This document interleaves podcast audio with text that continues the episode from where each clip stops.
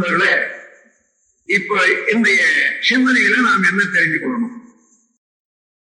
மனதை தூய்மையாக செய்ய செய்ய செய்ய மனதுக்கு வலி ஏற்படுகிறது.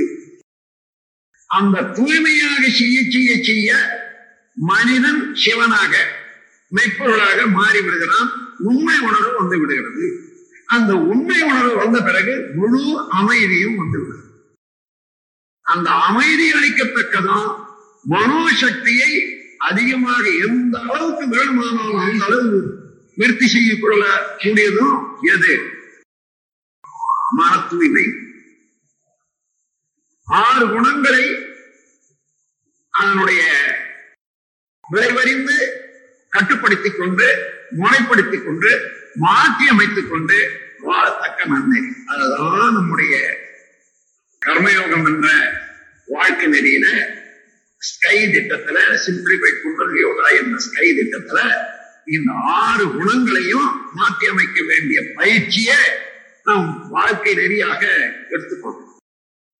எனவே இது எந்த அளவு நீங்கள் கைப்பற்றி பின்பற்றி முன்னேறி வருகின்றதற்கு அதிகரிக்கத்தான் இருக்கும். அதிகமாயிட்டே வரலாம் மத்தியில மத்தியில நீங்க சிலதை பார்க்கலாம். நீங்க அவன் செய்யறீங்க கொஞ்சம் கொஞ்சம் இந்த சிலம் தவிர்த்து அல்லது மற்ற எல்லாம் வந்து வர்றீங்க.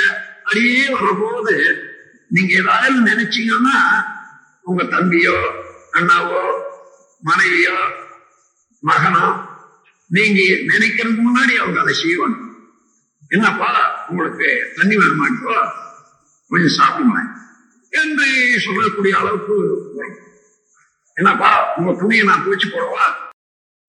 நினைச்சிட்டு இருப்பான் இந்த துணி அழுக்காக இருக்குது நான் சும்மாதான் இருக்கிற துணியை துவைக்கட்டுமா? கேட்பான். இதெல்லாம் நீங்க பார்க்கலாம் உங்களுடைய அனுபவத்திலேயே பார்க்கலாம். அதாவது தவம் தவத்தினால மனம் கட்டுப்பட்டு ஆற்றல் பெருக பெருக அதே போல தூய்மை அடைய அடைய நாம் என்ன நமக்கு வேணுமோ என்ன செய்யணும்னு விரும்புறோமோ அதை மற்றவங்க ஏற்றுக்கொள்வாங்க. அந்த முறையில மன தூய்மையை செய்வதற்கு செயல் நம்மிடம்தான் இருக்கிறது. மனமும் நம்மிடம்தான் இருக்கிறது. அத சக்தியை பெருக்குவதற்கு வழியை தெரிந்து கொண்டு அந்த வழியை பின்பற்ற வேண்டியதுதான். பெற வேண்டியதுதான் என்று கூறி இந்த விளக்கம் உங்கள் ஆயுள் முழுவதும் ஒரு ஒளிவிளக்காக